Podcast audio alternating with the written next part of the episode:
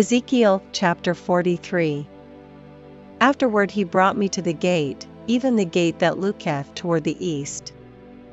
And, behold, the glory of the God of Israel came from the way of the east, and his voice was like a noise of many waters, and the earth shined with his glory.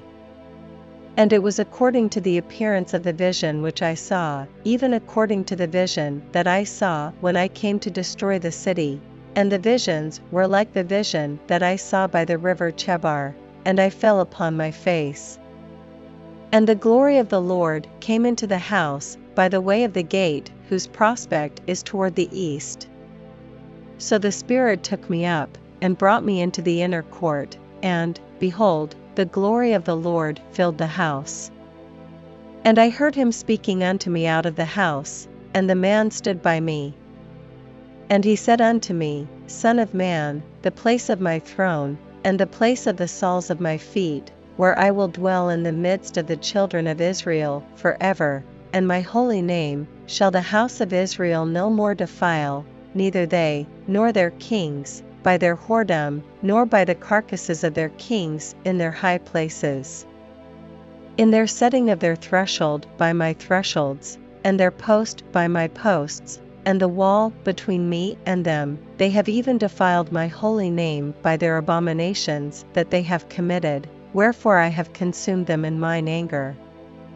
Now let them put away their whoredom, and the carcasses of their kings, far from me, and I will dwell in the midst of them for ever.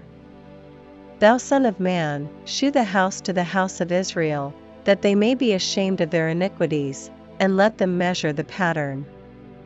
And if they be ashamed of all that they have done, shew them the form of the house, and the fashion thereof, and the goings out thereof, and the comings in thereof, and all the forms thereof, and all the ordinances thereof, and all the forms thereof, and all the laws thereof, and write it in their sight, that they may keep the whole form thereof, and all the ordinances thereof, and do them.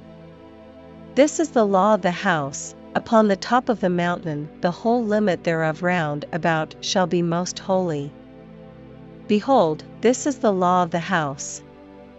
And these are the measures of the altar after the cubits, the cubit is a cubit and an hand breadth, even the bottom shall be a cubit, and the breadth a cubit, and the border thereof by the edge thereof round about shall be a span, and this shall be the higher place of the altar.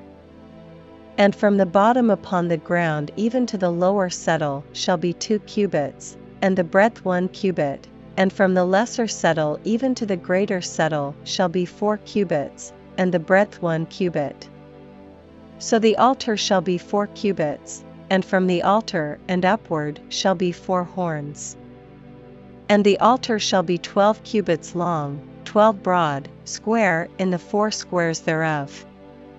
And the settle shall be fourteen cubits long and fourteen broad in the four squares thereof, and the border about it shall be half a cubit, and the bottom thereof shall be a cubit about, and his stairs shall look toward the east. And he said unto me, Son of man, thus saith the Lord God, These are the ordinances of the altar in the day when they shall make it, to offer burnt offerings thereon, and to sprinkle blood thereon. And thou shalt give to the priests the Levites that be of the seed of Zadok, which approach unto me, to minister unto me, saith the Lord God, a young bullock for a sin offering.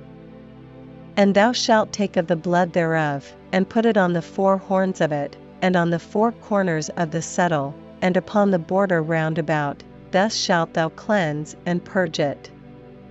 Thou shalt take the bullock also of the sin offering, and he shall burn it in the appointed place of the house, without the sanctuary. And on the second day thou shalt offer a kid of the goats without blemish for a sin offering, and they shall cleanse the altar, as they did cleanse it with the bullock.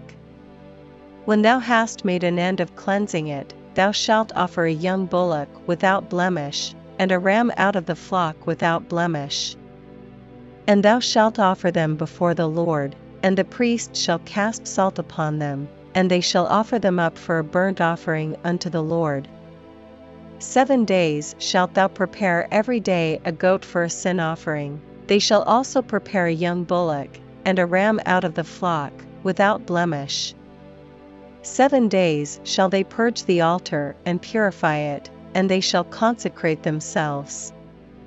And when these days are expired, it shall be, that upon the eighth day, and so forward, the priest shall make your burnt offerings upon the altar, and your peace offerings, and I will accept you, saith the Lord God.